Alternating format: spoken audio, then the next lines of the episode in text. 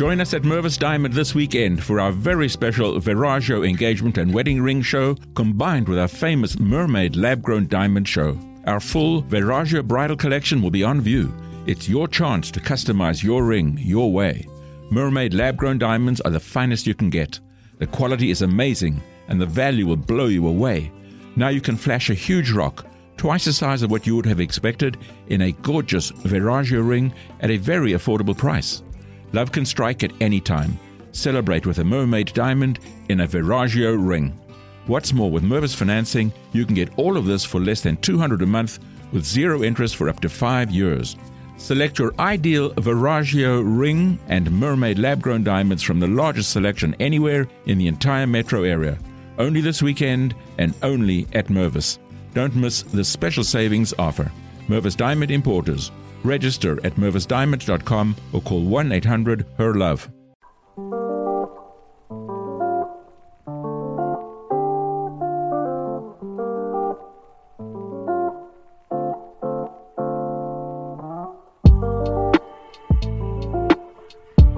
Eh, abbiamo chiamato questa serata insomma, la primavera dei popoli. Grazie, anche- sono a posto anche quando viene il buio. Eh, e quindi diamo un breve inquadramento su quello che è stato come evento europeo il 48. Evento europeo e quindi mondiale perché l'Europa in quell'epoca domina il mondo. Eh, il 48 quando uno va a vedere da vicino è un momento veramente sbalorditivo, cioè si capisce che poi per generazioni sia diventato proverbiale, che si sia continuato a dire è successo un 48, eh, faccio un 48, perché veramente anche rispetto agli avvenimenti del Novecento è difficile trovare un anno in cui hai l'impressione che il mondo sia in subbuglio e stia cambiando velocissimamente come succede nel 1848. E comincia tutto in Italia, anzi comincia tutto in Sicilia, dove credo che non avessero la minima idea del fatto che quello che loro stavano facendo si sarebbe ripetuto nei mesi successivi in mezza Europa.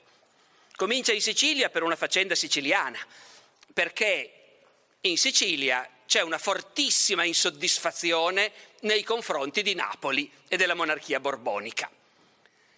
Siamo nel regno delle due Sicilie e questo ai siciliani non piace per niente, perché una volta, fino alla Rivoluzione francese, fino a Napoleone, alla Restaurazione, c'erano due regni separati. C'era un regno di Napoli e c'era un regno di Sicilia il che vuol dire che la Sicilia aveva il suo Parlamento, la sua Costituzione, i suoi impiegati, i suoi funzionari, separati da quelli di Napoli.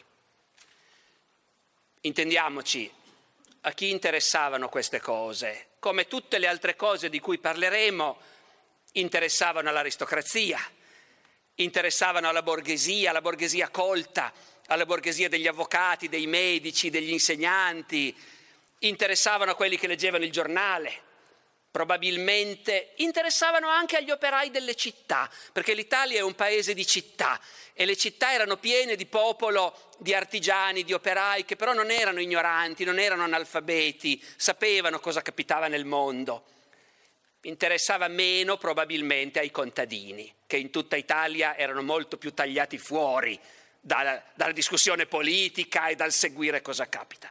Però comunque c'era un pezzo di Sicilia, c'era una classe dirigente siciliana che odiava il regime borbonico, che odiava essere assoggettata a Napoli, che odiava, pensate un po', il fatto che la Sicilia fosse piena di impiegati che venivano dal continente, anziché essere reclutati in Sicilia.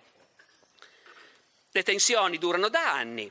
Finalmente, nel gennaio, il 12 gennaio del 1848 in Sicilia scoppia la prima insurrezione del 48 europeo.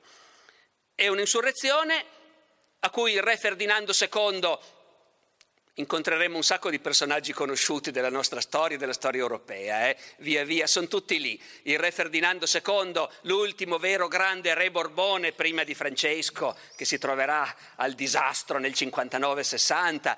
Ferdinando II per il momento cerca di tenere tranquilla la Sicilia, concede, concede la Costituzione alla Sicilia. La Costituzione è una parola chiave del 48. La Costituzione vuol dire che tutti i ceti sociali più moderni, le aristocrazie colte, le borghesie, gli intellettuali, gli studenti, non ne possono più di vivere in monarchie assolute. Vogliono vivere, la monarchia va anche bene, ma non assoluta, il che vuol dire che vogliamo votare per un Parlamento, eh, vogliamo avere dei partiti politici per poter scegliere, vogliamo che non ci sia troppa censura sui giornali e la Costituzione è ciò che garantirebbe tutte queste cose. Vogliamo essere come i due paesi più avanzati d'Europa, l'Inghilterra e la Francia, che queste cose in modi diversi già le hanno. Sul resto del continente, in Italia, in Germania, le persone colte e le persone che fanno affari hanno quello in testa, bisogna modernizzare in quella direzione. Il fatto che Ferdinando II cerchi di calmare i siciliani non serve a niente. Il 23 gennaio in Sicilia un comitato riunito a Palermo dichiara ufficialmente decaduta la monarchia borbonica. A questo punto shock, l'onda dello shock si trasmette a Napoli. Napoli insorge il 27 gennaio per avere una Costituzione e Ferdinando II concede la Costituzione. Sarà promulgata l'11 febbraio ma si sa appunto dal 23 gennaio che è stata concessa, nel resto d'Italia la cosa si propaga come un'onda. A Napoli danno la Costituzione. Il resto d'Italia è fatto di vari staterelli semi-indipendenti. Il Granducato di Toscana è il primo che si decide. Lì non c'è bisogno di grandi rivoluzioni. Il Granduca di Toscana, Leopoldo II, decide di concedere la Costituzione. 11 febbraio. Giusto perché capiate in che momento stiamo vivendo. Ci sono le aristocrazie, le borghesie, gli studenti che stanno facendo la rivoluzione borghese. Vogliono la Costituzione, le garanzie, i diritti politici, fondamentalmente. Poi naturalmente però in Europa c'è la rivoluzione industriale in corso, stanno nascendo nuove classi sociali, gli operai. E gli, operai gli operai sono organizzati, cominciano a organizzarsi e molti di quelli che organizzano gli operai dicono non bastano le costituzioni, i diritti politici, ci vuole di più. Sta accadendo tutto nello stesso momento. Il 21 febbraio viene pubblicato a Londra il manifesto del Partito Comunista di Marx e Engels. In altre parole, nello stesso momento in cui stanno culminando le rivoluzioni borghesi, si comincia a preparare la rivoluzione proletaria, la tappa successiva. Però in quel momento se ne parla poco. Sotto gli occhi di tutti ci sono le rivoluzioni borghesi, cioè quelle appunto per le costituzioni, per il liberalismo. Vi dicevo che ci sono due paesi in Europa che queste cose già le hanno, l'Inghilterra e la Francia. La Francia nel 1830 ha fatto la rivoluzione, ha cacciato via i Borboni, ha messo sul trono Luigi Filippo parente dei Borboni, cugino, Orléans, con l'idea di dire ci teniamo la monarchia, ma una monarchia liberale, Parlamento, partiti politici e così via. La Francia dovrebbe essere già a posto, quello che tutti vogliono ce l'ha già, invece non basta. I francesi non sono mai contenti. Questa è l'impressione che hanno i contemporanei, è ben inteso. I francesi hanno i loro motivi, ma visti da fuori la gente si dice ma cosa vogliono ancora? In confronto a noi stanno mille volte meglio. Invece no, il 22 febbraio, il giorno prima è stato stampato e messo nei negozi a Londra il manifesto del Partito Comunista, 20, ma non c'entra, il 22 febbraio Parigi insorge. Luigi Filippo, il re borghese, il re che aveva presieduto alla grande crescita economica, il re che aveva detto al suo popolo enrichissez-vous, arricchitevi, perché l'Europa sta crescendo con ritmi che sono quelli che oggi ha la Cina. Eh? Questo è fondamentale per capire cosa sta succedendo. L'Europa di allora, da 20 anni, da 25 anni, cresce con dei ritmi pazzeschi. Ebbene, ai francesi non basta il re che ha detto arricchitevi, vogliono buttare giù la monarchia, cade la monarchia. Eh, Luigi Filippo abdica, governo provvisorio, Governo provvisorio vuol dire repubblica, suffragio universale. Mica tutti i borghesi sono d'accordo che il suffragio universale è una bella cosa. Maschile, eh, si intende. In Italia lo darà Giolitti nel 1914, il suffragio universale.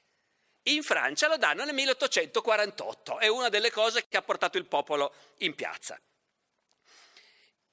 Degli stati italiani indipendenti dopo il Regno di Napoli, do, le due Sicilie, dopo la Toscana, il Granducato di Toscana, rimarrebbe la monarchia sabauda, il Regno di Sardegna, eh, governata dall'indeciso Carlo Alberto, il quale però per quanto indeciso coglie che nell'aria c'è qualcosa, bisogna farlo. Il 4 febbraio, il 4 marzo, sto cercando di andare in ordine cronologico, immaginatevi quelli che aprivano il giornale al mattino e ogni pochi giorni leggevano queste cose. Il 4 marzo Carlo Alberto concede la Costituzione. Mm. A dire il vero non la vuole chiamare Costituzione, la chiama lo Statuto, lo Statuto albertino, perché Costituzione è una parola un po' troppo di sinistra, puzza un po'. Eh, il nome è meglio non metterlo. Però comunque è di fatto una Costituzione, anche il Regno di Sardegna si è allineato. Il resto dell'Italia del Nord è il Lombardo-Veneto. Siamo sotto dominio austriaco. Ma anche l'Austria comincia a tumultuare. Il 13 marzo insorge Vienna. È un'insurrezione molto particolare. Vienna è una grande città, ma è anche è una grande città, sta cominciando a essere una grande città operaia, ma è anche una grande città universitaria, di cultura, piena di studenti. Sono gli studenti a Vienna che insorgono. Gli studenti a Vienna insorgono per la Costituzione, per la modernizzazione del paese e hanno in mente un obiettivo polemico. Al governo, da prima che loro nascessero, c'è il principe Metternich e con un altro no, di quei protagonisti della storia che abbiamo sentito tutti nominare. Il principe Metternich, che era già lì al tempo di Napoleone, e gli studenti di Vienna hanno una prima richiesta, via Metternich, che rappresenta la conservazione, il passato, il dire no a qualunque riforma. Gli studenti di Vienna sono talmente forti che il giorno stesso in cui scoppia la loro insurrezione, Metternich, che è molto vecchio, scappa da Vienna, dopodiché scappa dall'Austria e cerca asilo politico in Gran Bretagna. In un giorno il governo Metternich è caduto. A Vienna anche i quartieri operai cominciano a mobilitarsi. A quel punto gli studenti dicono all'imperatore che loro quello che volevano l'hanno avuto e che se c'è da sparare sugli operai loro sono pronti. In altre parole, le associazioni armate degli studenti, migliaia di studenti armati, dicono chiaramente che loro la rivoluzione la vogliono fare, ma quella borghese, non quella proletaria. E se i quartieri proletari si muovono, loro staranno con l'imperatore. Però intanto la situazione è estremamente in sospeso. Questo il 13 marzo a Vienna. Ah già, c'è un altro Stato italiano indipendente eh, ed è lo Stato della Chiesa, dove c'è un nuovo Papa, Pio IX. Il 13 marzo è insorta Vienna, il 14 marzo anche Pio IX, ultimo fra i sovrani italiani, concede la Costituzione allo Stato Pontificio. Solo che avete capito come funziona questa cosa? Si allarga per ondate si è allargata in Italia, poi da Vienna si allarga nell'impero austriaco. Il 13 marzo insorta Vienna, il 15 marzo insorge Budapest e a Budapest il 15 marzo, festa nazionale ungherese oggi, a Budapest il 15 marzo gli ungheresi insorgono per avere l'autonomia o l'indipendenza all'interno dell'impero asburgico. In altre parole, accanto alle rivoluzioni fatte per modernizzare il paese, ci sono le rivoluzioni fatte per l'idea nazionale, per l'idea dell'indipendenza. 15 marzo insorge Budapest, dopodiché nell'impero asburgico è un'epidemia a catena. 17 marzo insorge Venezia, che pochi giorni dopo proclama la Repubblica di San Marco. 18 marzo insorge Milano. Cominciano le cinque giornate di Milano. Eh, su cui adesso mi fermerò, giusto per dirvelo, quello stesso 18 marzo insorge a Berlino. Nel regno di Prussia la popolazione di Berlino insorge, le truppe sparano, 300 morti, dopodiché la popolazione prende il sopravvento e per calmare la piazza, quattro giorni dopo, il re di Prussia, Federico Guglielmo IV, è costretto a uscire in piazza con un bracciale con i colori tedeschi nero, rosso e oro. Cosa vuol dire questo? Anche l'insurrezione di Berlino è un'insurrezione nazionale, per unificare la Germania. Al re di Prussia finora questo non interessava per niente, gli piaceva di più un sistema in cui c'è il regno di Prussia, l'impero d'Austria, ma l'opinione pubblica tedesca in parte vuole la Germania unita e i colori della Germania unita sono quelli che la Germania usa ancora oggi, nero, rosso e oro, mentre la Prussia era nero, rosso e bianco. Il re di Prussia esce in piazza a Berlino col bracciale nero, rosso e oro per calmare la folla e mandare il messaggio che lui sta con le aspirazioni del popolo. giusto per darvi un'idea, mi spingo avanti, poi torno alle nostre faccende. Il 17 aprile, in una provincia sperduta dell'impero asburgico, che è la Rutenia, attualmente fra Polonia e Ucraina, viene abolita la servitù della gleba. Cioè, vedete come da un lato ci sono capitali moderne dove la questione è il Parlamento, la libertà di stampa e dall'altro ci sono pezzi d'Europa dove la questione all'ordine del giorno è la servitù della gleba che non è ancora stata abolita. Ma tutte queste istanze sono tutte collegate. Dopodiché il 18 marzo è insorta Milano. Milano in quel momento ha 160.000 abitanti. Dentro questa città, grande per l'epoca, non immensa, ma grande, di 160.000 abitanti, c'è una guarnigione austriaca di 14.000 soldati. La popolazione attacca la guarnigione.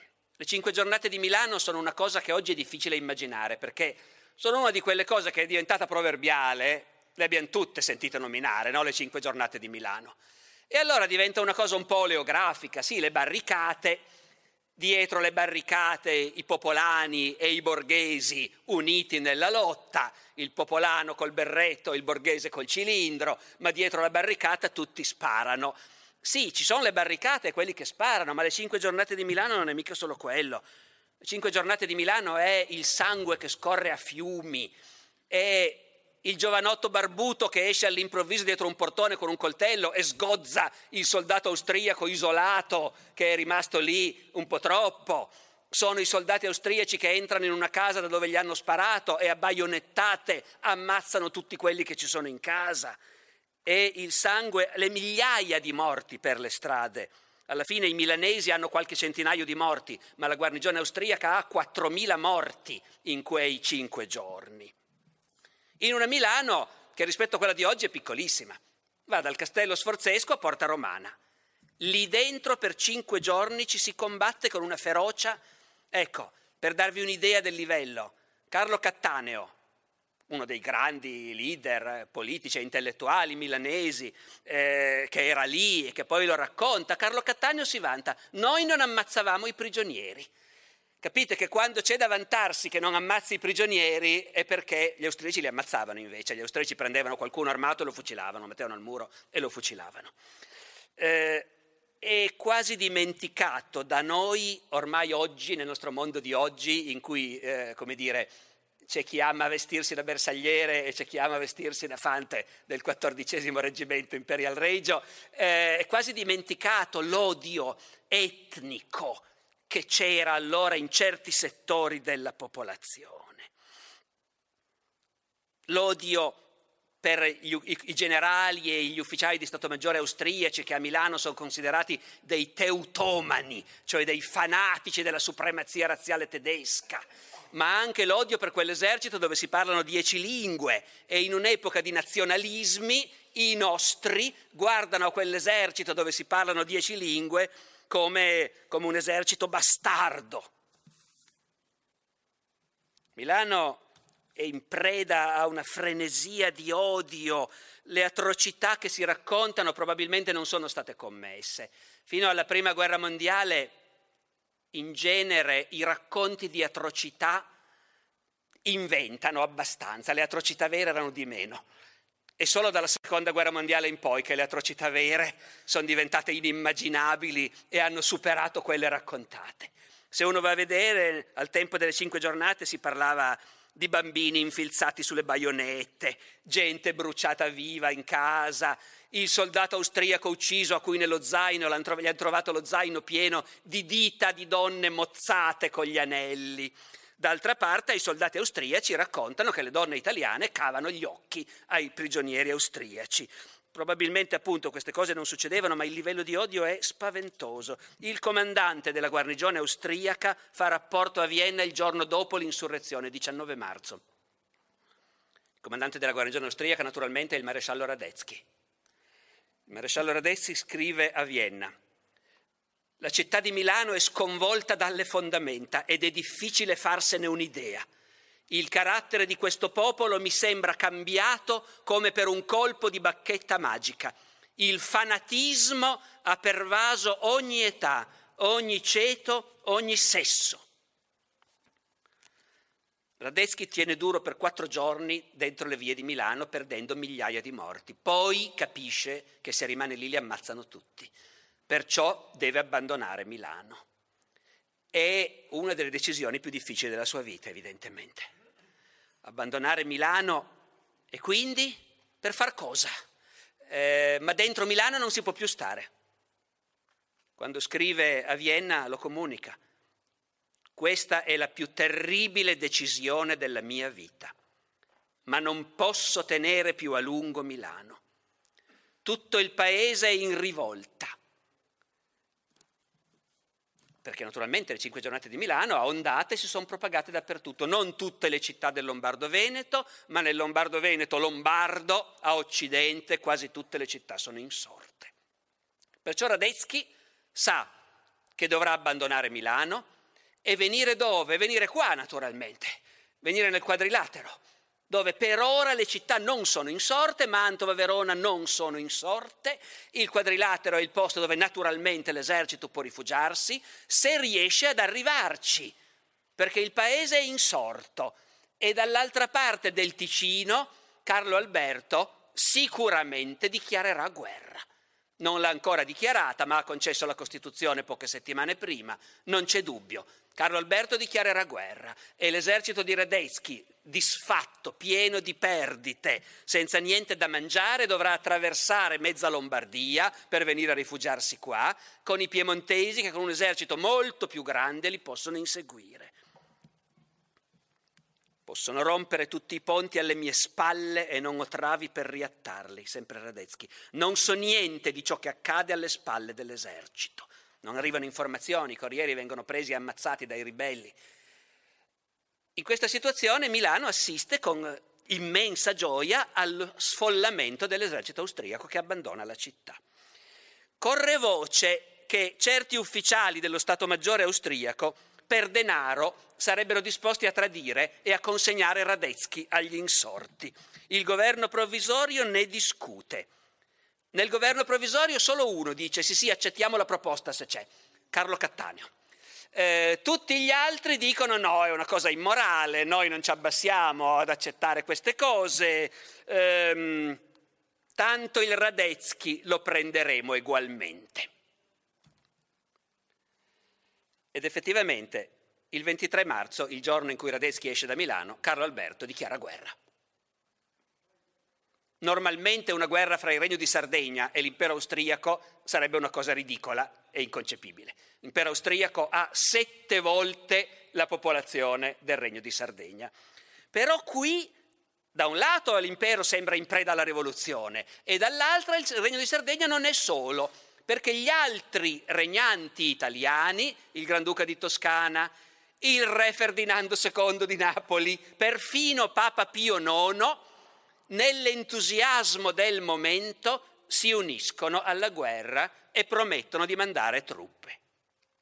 E allora questa, questa non sarà più soltanto una guerra, una guerra, come dire, piemontese e sabauda, può diventare una guerra nazionale. Anche troppo, a dire il vero. Perché Carlo Alberto preferirebbe che fosse una normale guerra di un re contro un altro re, poi si vede chi vince e io mi prendo una provincia. Qui non si sa, cominci ma non si sa dove si arriva. E se la rivoluzione si espande? Le guerre che piacciono a Carlo Alberto e a tutti i re le fanno gli eserciti regolari, in divisa, che obbediscono agli ordini, ma qui affluiscono volontari, tanti, perché appunto L'Italia è uno strano paese, ci sono tanti contadini che di politica non si occupano, ma non, i contadini non sono come noi potremmo credere la stragrande maggioranza della gente. L'Italia è un paese di città, di mille città e in ogni città ci sono gli artigiani, gli operai, i piccoli borghesi e questi sono tutti pieni di entusiasmo e, arrivano volontari in gran numero. E, e Carlo Alberto li scoraggia in tutti i modi. Armi per voi non ce ne sono. Armare troppi volontari rischia di essere pericoloso, non si sa dove andiamo a finire.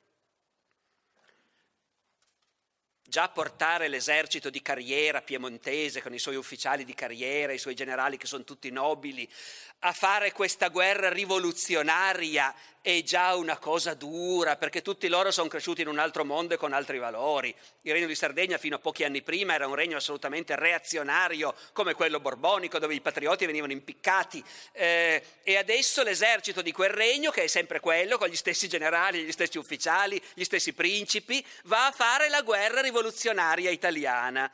Il, uno dei principi, Sabaudi, il duca di Genova, dopo dirà io non so come siamo riusciti a convincere l'esercito a andare a combattere sotto il tricolore, questa insegna nuova, cioè nuova, vecchia, ma che era proibita fino a poco tempo prima.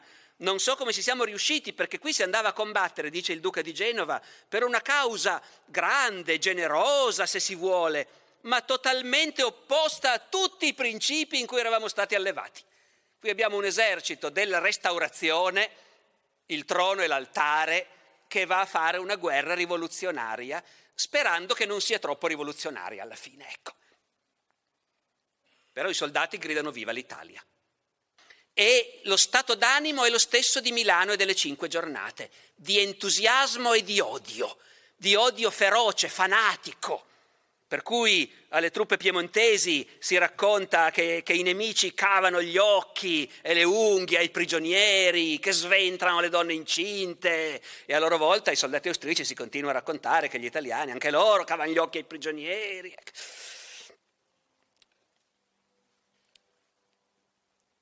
L'esercito piemontese va in guerra. È un esercito di mestiere eh, ma fino a un certo punto, perché in quell'epoca si sta molto discutendo, è meglio avere dei soldati di mestiere che fanno la leva per il servizio per dieci anni, almeno lo imparano bene e sono tenuti in pugno e sono fedeli al re, però sono pochi.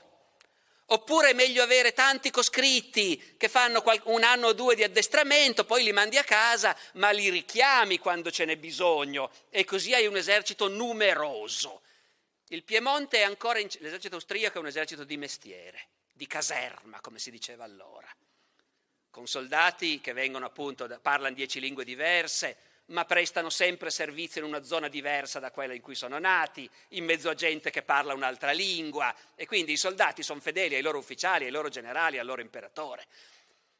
L'esercito piemontese è a metà strada, ha un nucleo di veterani, ma poi ha scelto la strada di addestrare tanti coscritti eh, che sembra ed è in realtà la strada migliore. La Prussia fa così, per esempio.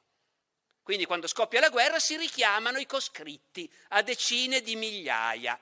Peccato che i comandi piemontesi non hanno capito un aspetto fondamentale del sistema prussiano. Se hai un esercito di coscritti richiamati, che hanno imparato il mestiere in un anno di leva e poi li richiami quando c'è bisogno, devi anche avere gli ufficiali di complemento.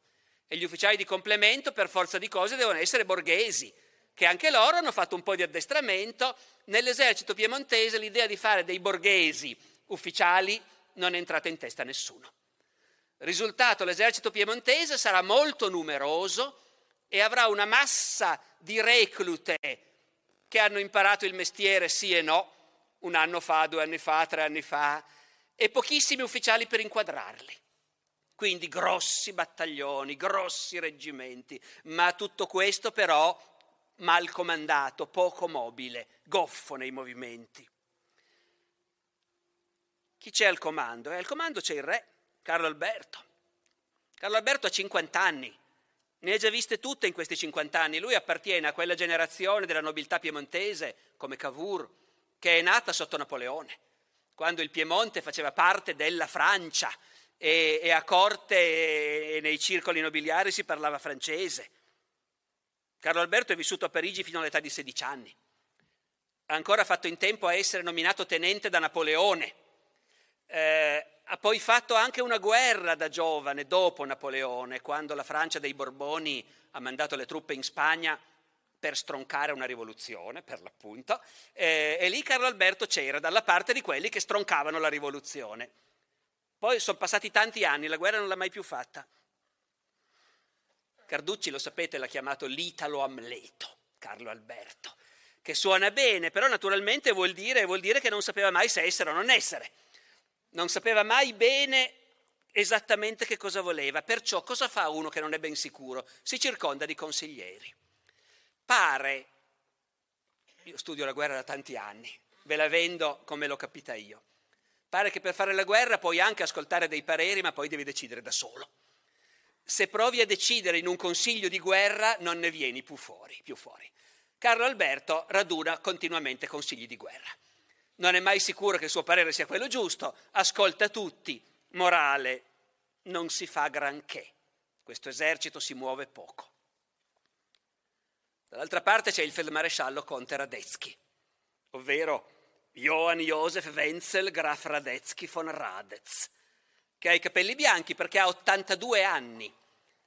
E lui ha comandato eserciti al tempo di Napoleone ha comandato eserciti austriaci contro Napoleone nelle guerre del 13, del 14, non è un Napoleone, ma è uno che la guerra la sa fare, il mestiere lo conosce, l'ha fatto e a 82 anni sa farlo ancora. Cosa succede quando si dichiara guerra? Carlo Alberto ha dichiarato guerra il 23 marzo. La sera prima Radetzky è uscito da Milano con quello che resta del suo esercito e ha cominciato a marciare verso il quadrilatero, con un esercito terrorizzato, dove i soldati italiani disertano naturalmente, dove ci si muove in un paese che non si sa se è amico o nemico, dove in ogni villaggio dove entri può darsi che i contadini ti sparino addosso, dove non trovi da mangiare, senza informazioni, senza sapere cosa succede altrove e senza sapere se i piemontesi lo stanno inseguendo. Radetzky si muove il più in fretta che può verso oriente. Carlo Alberto aspetta di decidere. Dopo qualche giorno a Milano cominciano a chiedersi ma cosa stanno facendo i piemontesi esattamente? Eh, il 25 marzo il generale Passalacqua, generale piemontese mandato a Milano, scrive a Torino al ministro della guerra, creda eccellenza che se vogliamo riuscire a qualche cosa d'onorevole bisogna assolutamente che la nostra armata cerchi il nemico. Se non ci mettiamo prontamente ad azioni siamo perduti.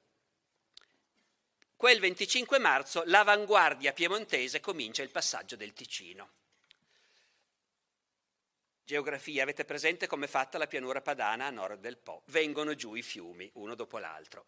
Sesia, Ticino, l'Adda, l'Oglio, il Mincio, chiunque si muova in una direzione o nell'altra deve passare un fiume dopo l'altro. I ponti sono pochi, le strade sono quelle, finisci sempre negli stessi posti.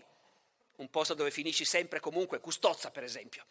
Perché ci sono state due battaglie di Custozza? Perché finisci sempre lì comunque. Le strade e i ponti ti portano lì. Allora è fondamentale questo discorso dei fiumi. Il 25 marzo l'avanguardia piemontese comincia a passare il Ticino ma il grosso dell'esercito passa solo il 29. Il giorno prima Radetzky ha già passato l'Oglio e passato l'Oglio ha avuto buone notizie. Verona e Mantova sono tranquille, non sono insorte. Il 2 aprile Radetzky entra a Verona. Quel giorno i piemontesi sono fermi a Cremona, a più di 100 chilometri di distanza.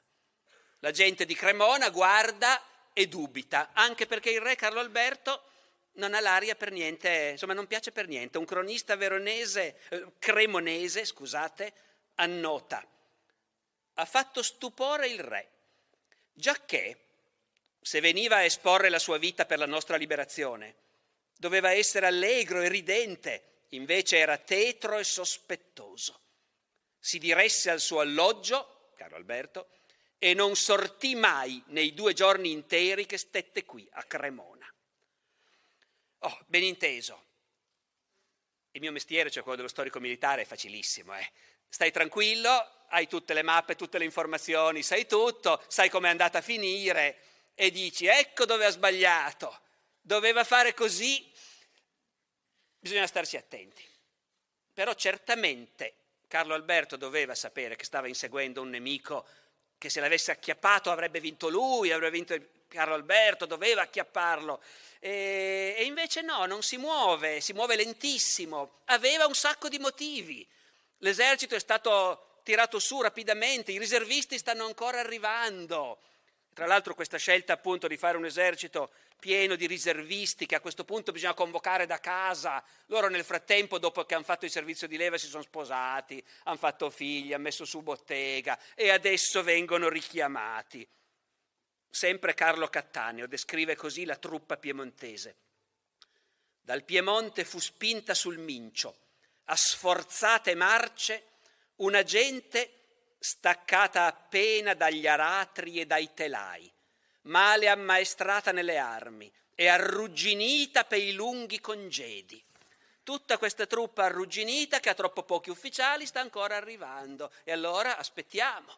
E poi a tutta questa gente bisogna andare da mangiare e quindi convogli di roba che arriva lentamente, mandrie di buoi, lentissime. E chi osa? Uno, Napoleone avrebbe osato, ecco, andare avanti lo stesso. Carlo Alberto no, aspetta.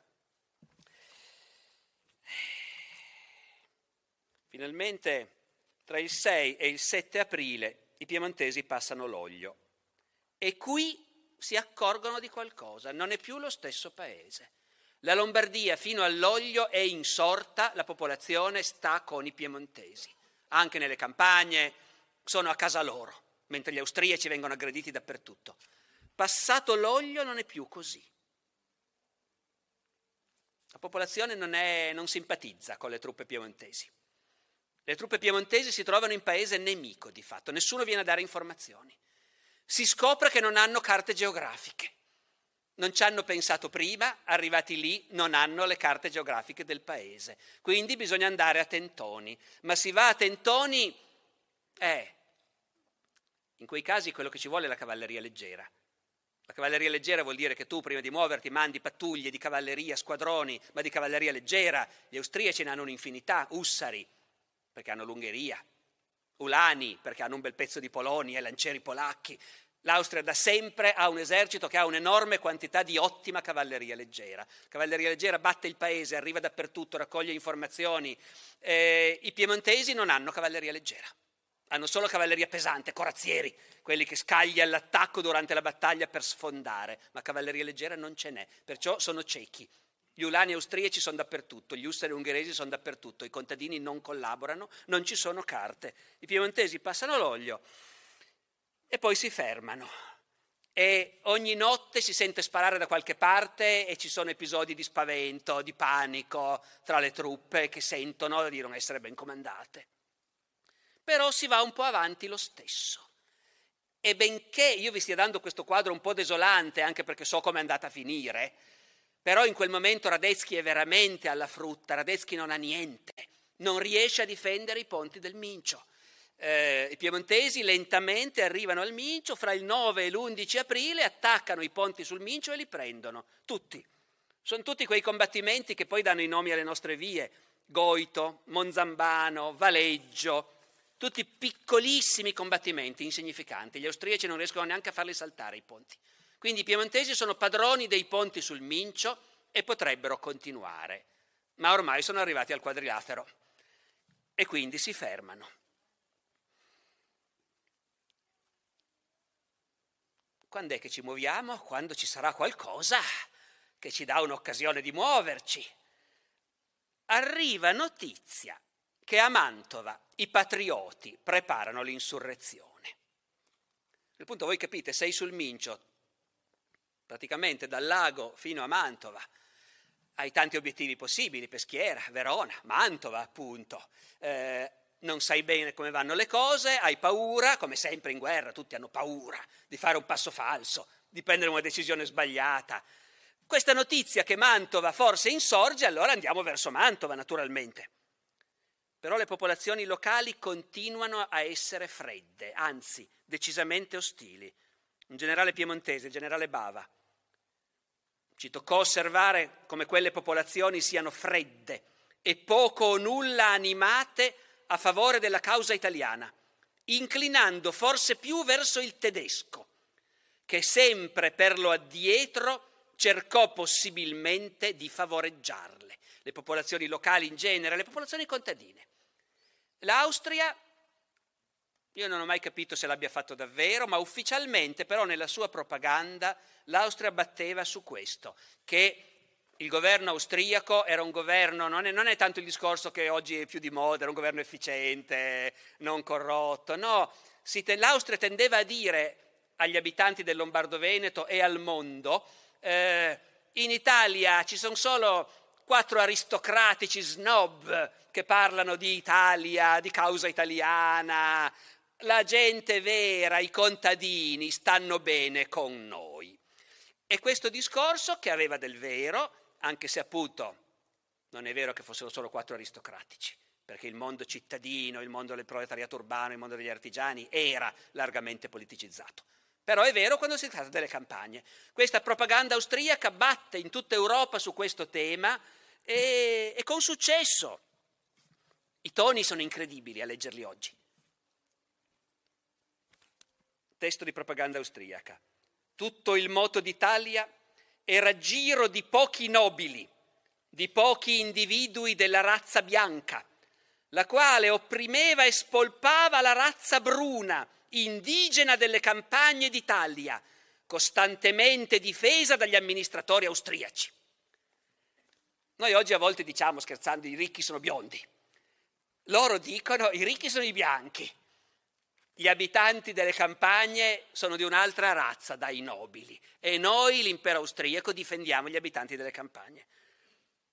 Queste cose in Europa la gente ci crede. Quando Carlo Cattaneo, dopo il disastro, è costretto a espatriare, va a Parigi, nei salotti di Parigi trova gente che gli dice ma sì, ma tutte queste balle, l'Italia, lo sappiamo benissimo che anche da voi non ci crede nessuno, che sono solo quattro aristocratici, quattro gentiluomini che non hanno niente da fare e quindi pensano alla patria, alla nazione, a queste cose qua.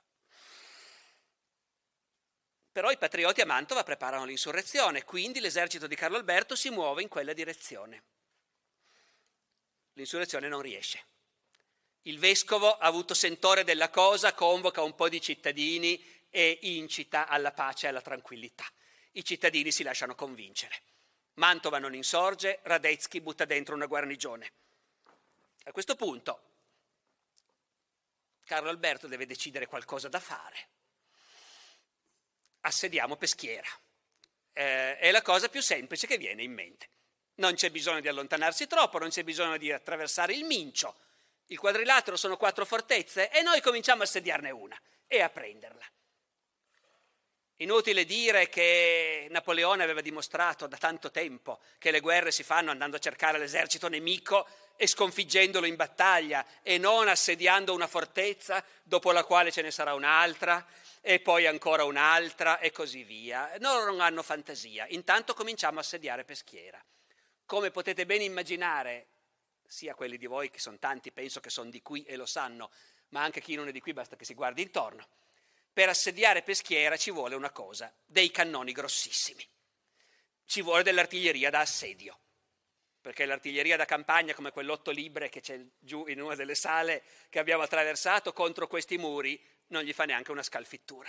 Ci vuole l'artiglieria veramente pesante che deve arrivare dal Piemonte e quindi aspettiamo che arrivi l'artiglieria d'assedio. Tanto abbiamo tutto il tempo che vogliamo. Radetzky si è chiuso in Verona. Invece non hanno tutto il tempo che credono perché un altro generale austriaco, il generale Nugent, a Gorizia, ha raccolto le truppe cacciate dalle varie città venete in sorte, ha messo insieme 6.000 uomini, poi ha reclutato in Croazia, insomma ha messo insieme un piccolo esercito. Il Nugent è un altro, non è vecchio come Radetzky, ha 71 anni, anche lui è abbastanza vecchio per aver combattuto nelle guerre napoleoniche, ha comandato eserciti, ha sconfitto Gioacchino Murat, insomma è un altro che conosce il suo mestiere. E il Nugent quando è pronto si muove. Il 17 aprile varca Lisonzo. Il 22 aprile prende Udine. È la prima città insorta che gli austriaci riconquistano con la forza. Qui non vi proietto delle cartine, ma tanto le conoscete tutte, la cartina del nord-est, no? Quindi la potete visualizzare questa cosa. I piemontesi sono lì dietro il Mincio, si preparano a sediare Peschiera, Radetzky è dentro Verona con forze insufficienti, ma Nugent sta arrivando a portargli i rinforzi. Udine. Carlo Alberto capisce che non può star fermo e non far niente. Abbiamo provato a Mantova e non è successo niente. Proviamo a dare un'occhiata verso Verona, fosse mai che a Verona i patrioti, vedendo che ci avviciniamo, insorgono. Perciò i piemontesi si spostano verso Verona. E lì è un terreno difficile. Eh? Perché il quadrilatero è così importante? Per tanti motivi, ma uno è particolarmente importante, che c'è la valle dell'Adige che ti collega con l'Austria. Quindi la strada della valle dell'Adige la devi difendere. E non basta Verona per difenderla, perché si può passare tra il lago e Verona e tagliarla la strada di Innsbruck. Quindi, quindi Radetzky ha lasciato una guarnigione più avanti, al di qua del Mincio, cioè a occidente del Mincio, in un posto che si chiama Pastrengo. Ha lasciato lì quella guarnigione proprio perché deve difendere la strada.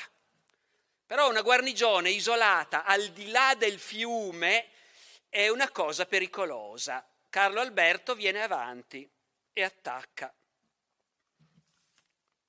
30 aprile. La battaglia di Pastrengo è la prima vera battaglia della guerra. Tutte le altre prima sono state scaramucce insignificanti, Valeggio, Monzman. Questa è una battaglia. 14.000 piemontesi contro 8.000 austriaci. Gli austriaci dopo un po' cedono. Cedono e si ritirano tranquillamente dietro il Mincio senza che i piemontesi li inseguano. Lì si comincia a vedere una cosa che un po' si intuiva già, ma è la prima volta che lo si vede in battaglia. Capite com'è? Una guerra è fatta di movimenti, direzioni, strade, ponti, e poi ci sono dei momenti in cui invece ti trovi davanti quegli altri e lì c'è la giornata di battaglia. Questa prima vera battaglia dimostra una cosa, non sono eserciti che abbiano voglia di rischiare troppo la pelle. Lo si vede benissimo dalle cifre delle perdite. I piemontesi, che hanno impegnato 14.000 uomini, perdono 15 morti e 90 feriti, lo 0,7% delle forze impegnate.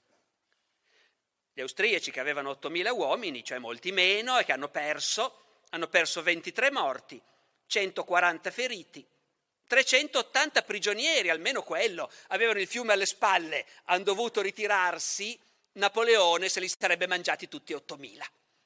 Carlo Alberto riesce a prenderne 380. Alla fine gli austriaci in questa battaglia perduta hanno perso il 5% delle forze impegnate. Queste cifre vi diranno poco, ma in una battaglia di Napoleone normalmente sia il vincitore sia lo sconfitto perdeva in un giorno il 15%, il 20%, il 25% certe volte delle forze impegnate.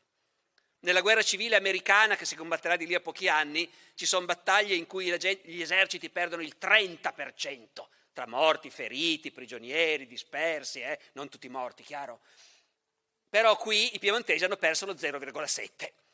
È segno che non sono ufficiali e truppe che hanno voglia di andare avanti fino alla morte. Ecco.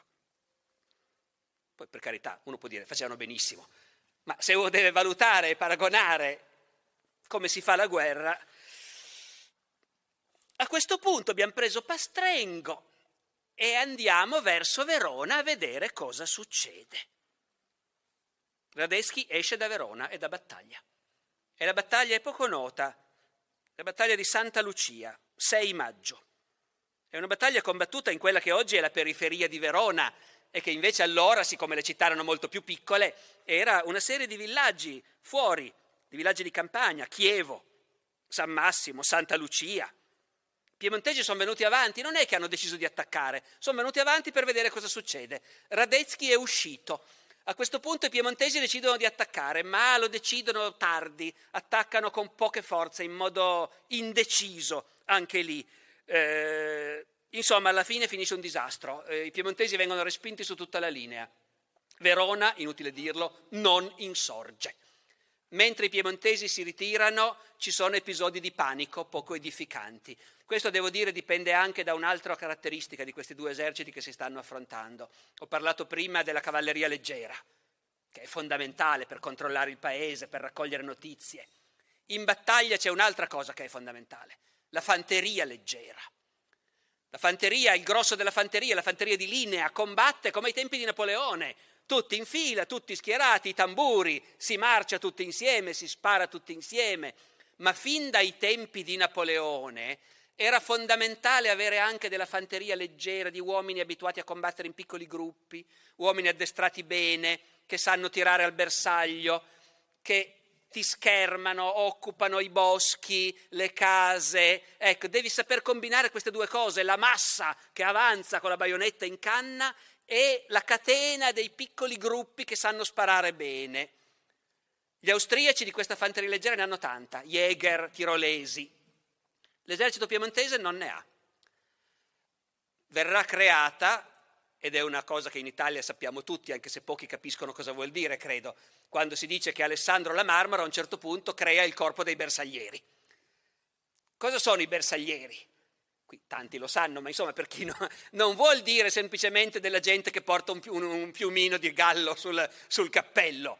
I bersaglieri vuol dire gente che sa sparare al bersaglio, diversamente dalla truppa di linea, i quali, siccome tanto sparano tutti insieme, non gli insegni mica a tirare al bersaglio ma i bersaglieri sono l'equivalente degli Jäger tirolesi, soldati scelti che sanno sparare, sanno muoversi in fretta, ecco perché la tromba, i bersaglieri vanno sempre di corsa, no? Perché sanno muoversi in fretta e occupare appunto le siepi, le staccionate, le... ecco. Nel 48 non ci sono, a Santa Lucia gli Jäger austriaci entrano nelle case inseguendo le colonne piemontesi in ritirata, dalle case ti sparano addosso all'improvviso e notte, panico, ci sono reparti che scappano è andata malissimo. Però per fortuna intanto è arrivata l'artiglieria d'assedio. Il 18 maggio comincia il bombardamento di Peschiera. E intanto, intanto gli altri sovrani italiani che avevano promesso di dare una mano, e beh, lo fanno con molta calma perché i soldi sono pochi e non bisogna esporsi, però quello che manda meno di tutti è il re di Napoli, due battaglioni. Però li manda. Il Granduca di Toscana manda più gente, manda una divisione e fra l'altro eh, in Toscana c'è grande eccitazione, gli studenti di Pisa hanno formato dei reparti di volontari, quindi insomma il contingente toscano è un po' più robusto. Il Papa ha mandato un grosso contingente.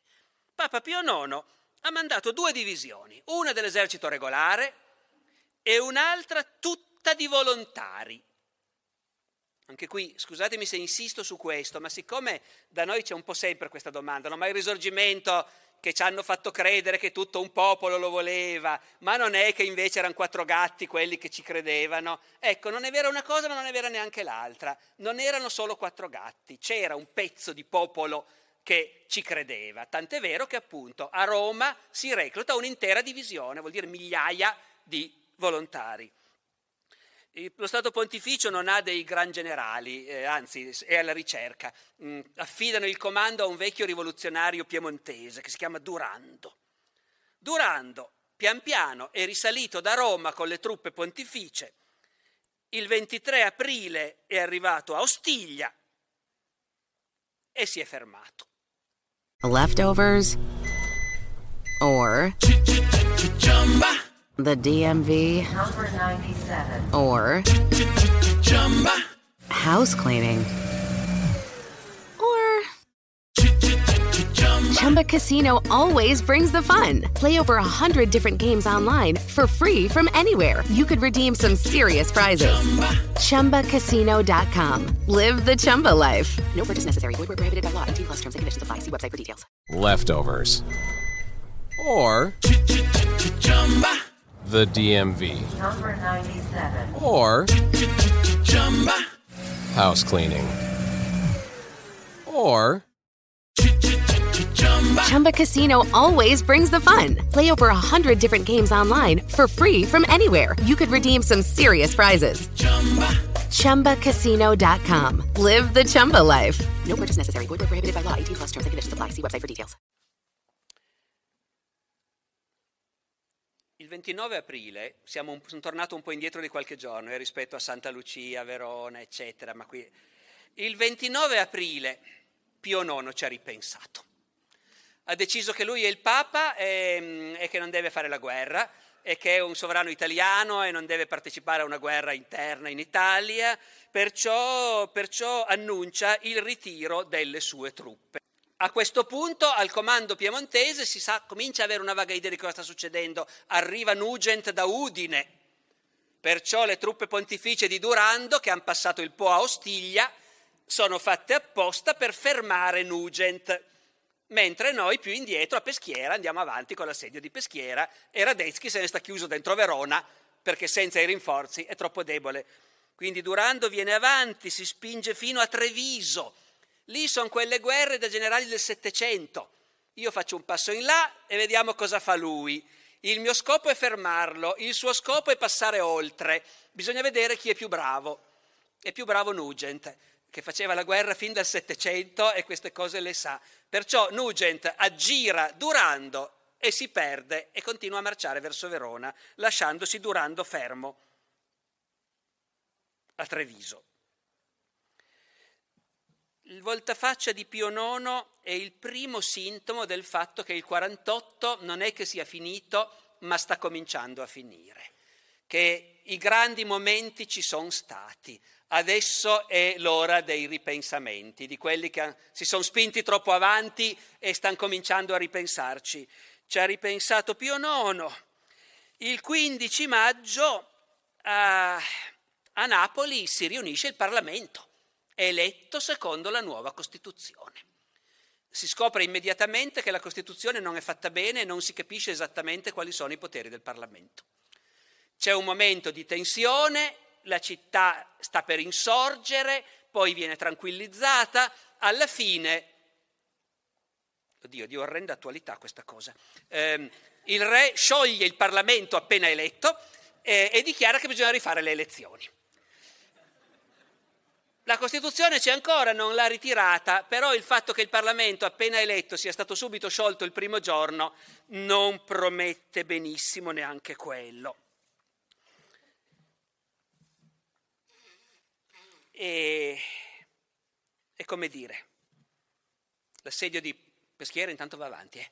Tutti i giorni l'artiglieria d'assedio tira, tira, tira, tira, smantella qualche opera, fa qualche vittima e, e, si aspetta che la guarnigione si arrenda. Nelle vecchie guerre funzionava così, la guarnigione deve resistere un po', perché deve assolutamente un generale, un comandante di guarnigione che cede appena cominciato l'assedio eh, viene fucilato, eh, ma dopo un po' tra, paesi, tra popoli civili si comincia a discutere.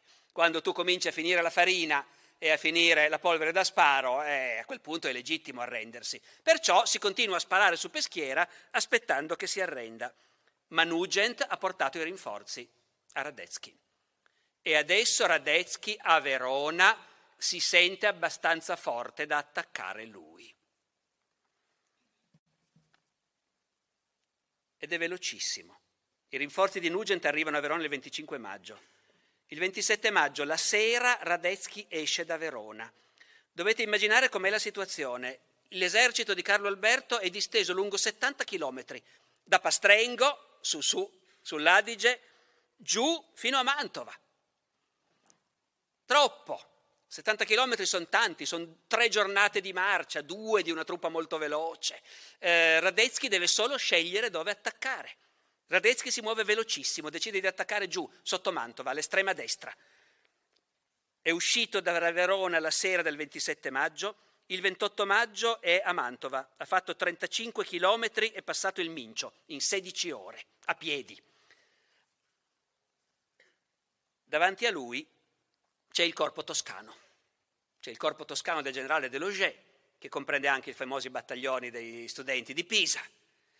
E lì schierato ci sono anche i battaglioni napoletani è una divisione veramente italiana questa, è l'estrema destra dello schieramento piemontese che quindi Radetzky vuole attaccare all'estrema destra per poi prenderlo sul fianco e alle spalle. Queste truppe toscane e napoletane sono schierate fra i due villaggi che tutti in Italia conoscono, eh, Curtatone e Montanara.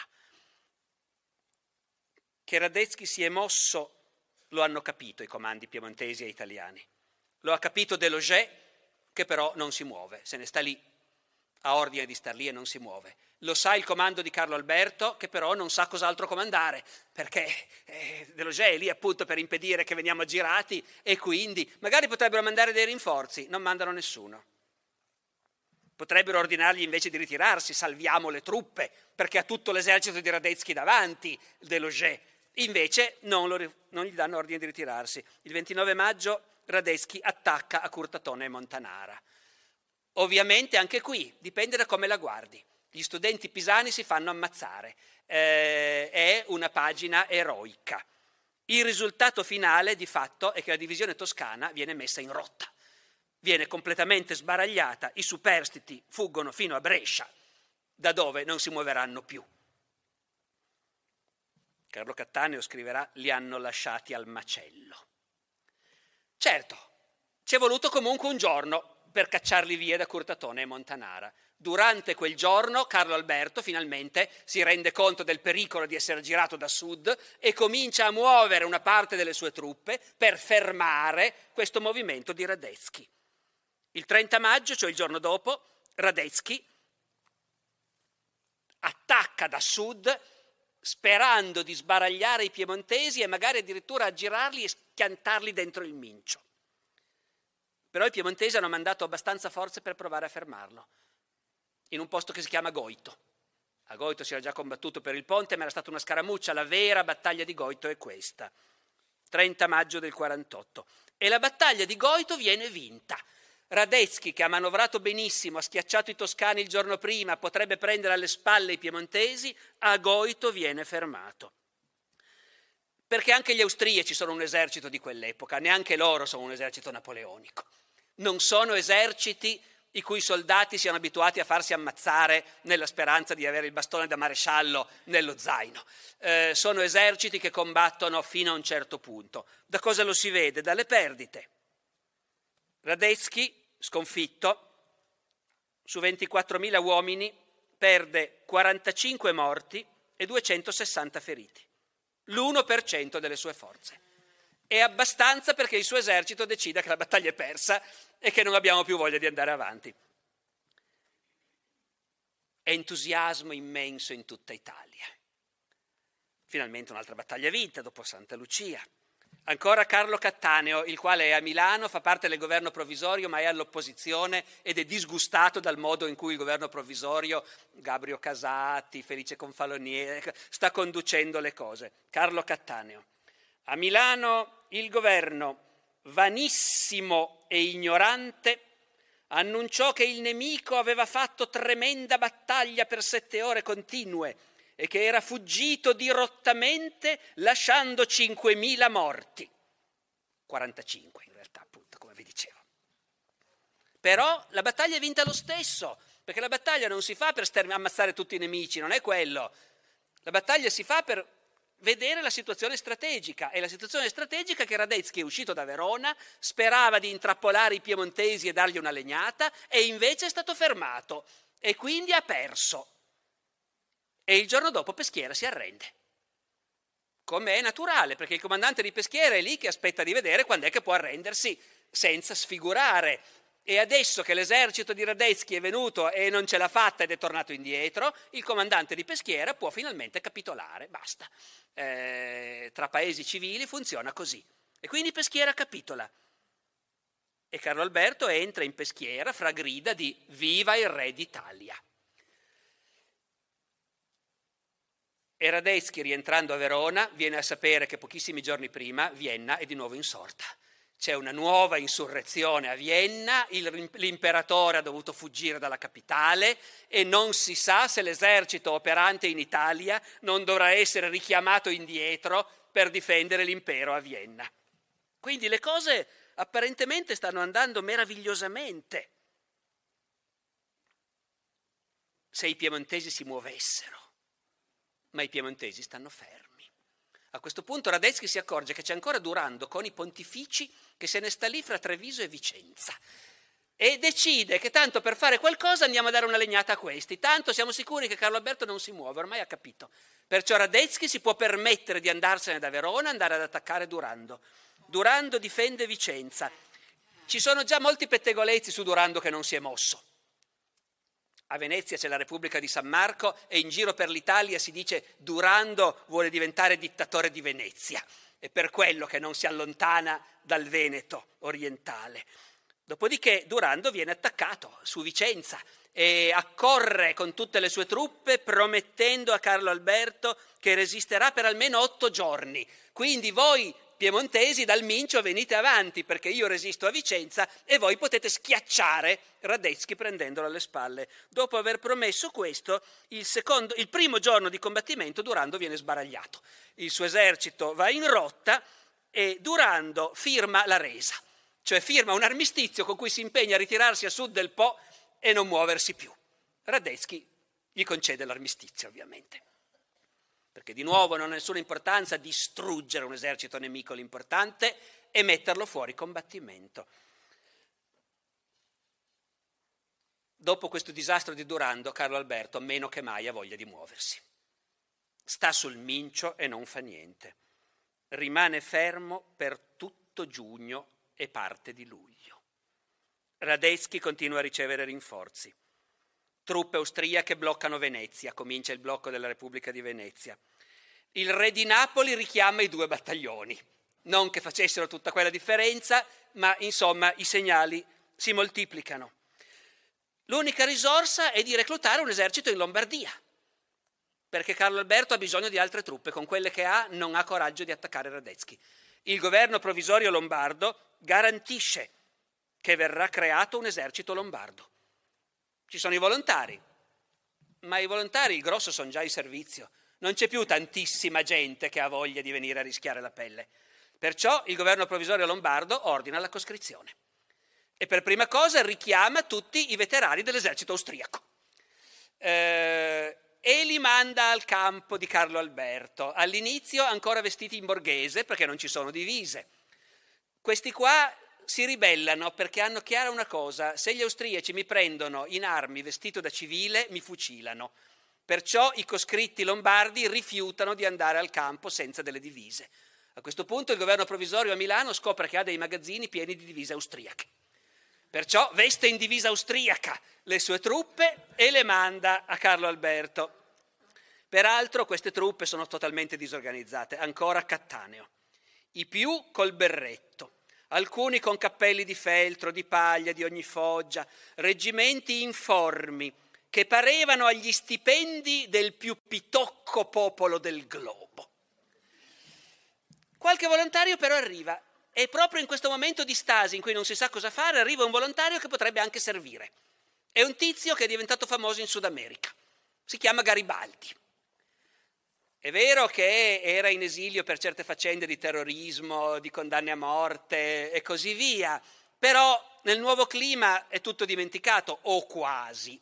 È tutto dimenticato nel senso che Garibaldi torna in Italia per mettersi al servizio della nazione e riesce a raggiungere ai primi di luglio, ecco il 4 luglio.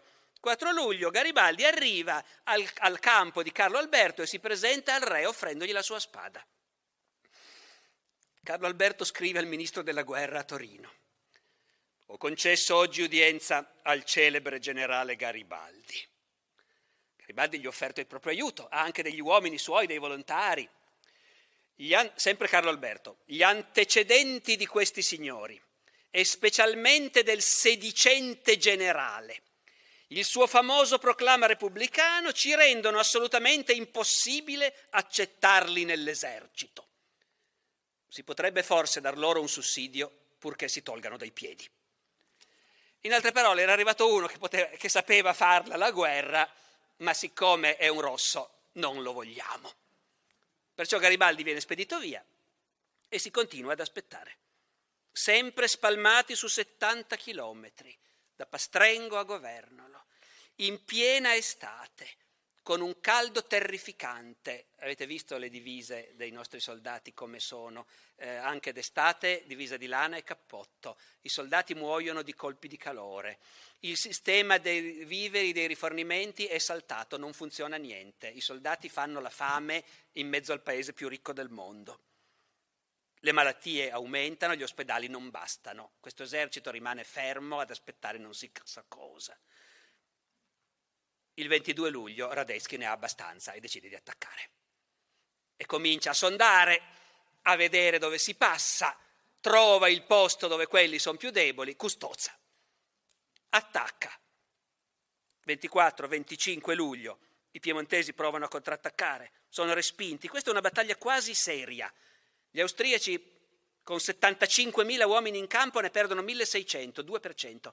I piemontesi su 75.000 ne perdono 3.400, il 5%, non di più. Continuano a non essere battaglie napoleoniche, ma quel 5% basta perché l'esercito piemontese non ne possa più. E a questo punto è la catastrofe. Radetzky il 26 luglio passa il Mincio e minaccia di portarsi alle spalle dei piemontesi. Perciò i piemontesi devono ritirarsi. Si ritirano in gran fretta, non senza aver chiesto un armistizio. Cioè Carlo Alberto propone a Radetzky di negoziare un accordo. Radetzky gli dice, anche lui è incerto, eh, eh, sarebbe, gli basterebbe che i piemontesi si ritirassero sull'Adda. Quindi le condizioni, sempre i fiumi come vedete, no? Abbiamo passato il Mincio, c'è l'olio, noi vogliamo che voi ve ne andiate dietro l'Adda. Se ve ne andate dietro l'Adda siamo disposti a sospendere per il momento le ostilità. Carlo Alberto decide che è vergognoso ritirarsi fino all'Adda perciò rifiuta queste condizioni che salvavano Milano, perché Milano è dietro l'Adda, si sarebbe tenuta Milano. Carlo Alberto rifiuta, spera ancora di fermarsi all'olio, forse. Sta di fatto che l'esercito non è in grado di tenere neanche l'olio. Il 28 luglio sono dietro l'olio, ma il 31 luglio sono dietro l'Adda. Dalla Lombardia insorta i, i civili cominciano a scappare per timore delle rappresaglie. Cremona rimane quasi completamente vuota infinito numero di malati invece lasciati indietro alla cortesia degli austriaci che stanno arrivando. I piemontesi sono dietro l'Adda ma non riescono a difenderlo. Il primo agosto gli austriaci passano l'Adda. A questo punto bisogna decidere con questo esercito in dissoluzione se tornare in Piemonte o andare a Milano. La guerra è continuamente, no? Decisioni, decisioni. Cosa fai? Fai questo o fai quello? Qual è la cosa giusta? Poi vengono, ai generali vengono i capelli bianchi in guerra, quando le guerre durano un po'. Eh, qui Carlo Alberto decide che la cosa da fare è andare a Milano.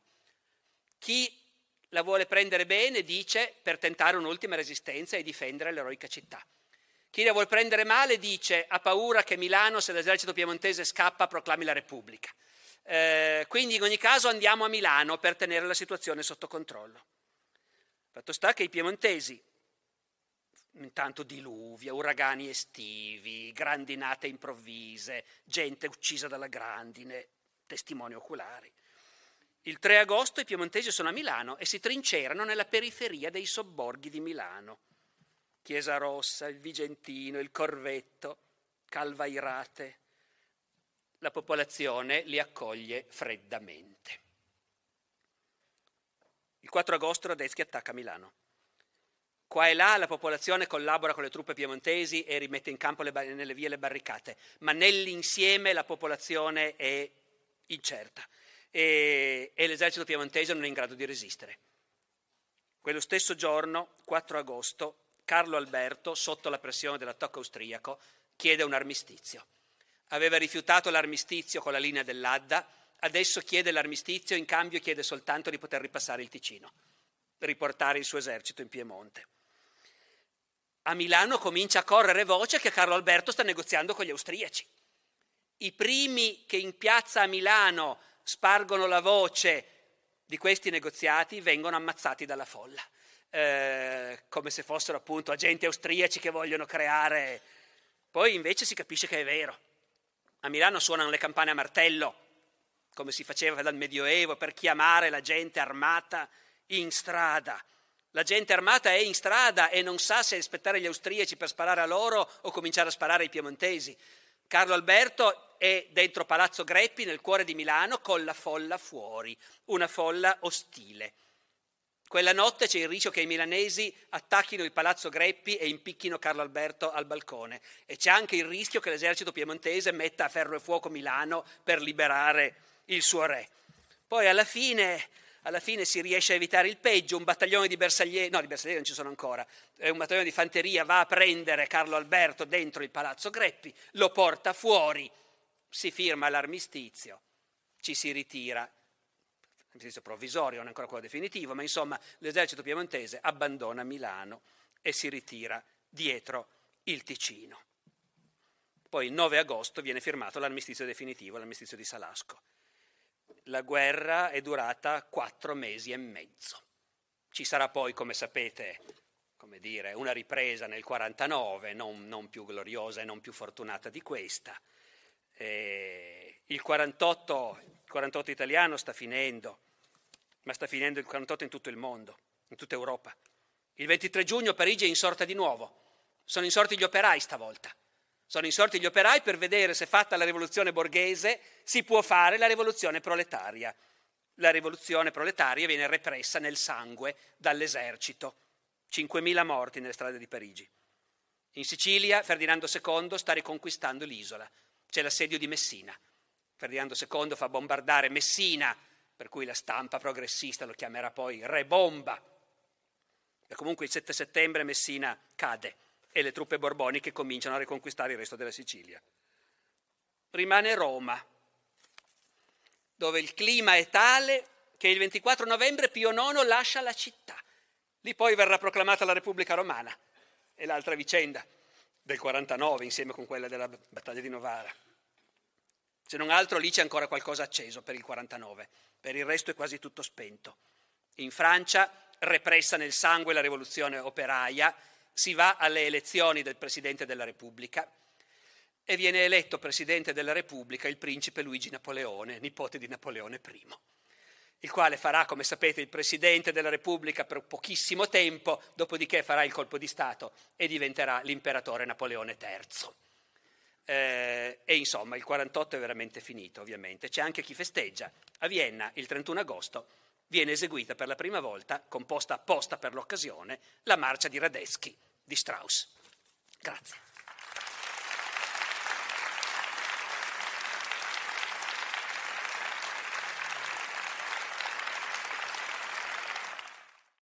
With lucky landslots, you can get lucky just about anywhere. Dearly beloved, we are gathered here today to. Has anyone seen the bride and groom? Sorry, sorry, we're here. We were getting lucky in the limo and we lost track of time. No, Lucky Land Casino, with cash prizes that add up quicker than a guest registry. In that case, I pronounce you lucky. Play for free at LuckyLandSlots.com. Daily bonuses are waiting. No purchase necessary. Void where prohibited by law. 18 plus. Terms and conditions apply. See website for details.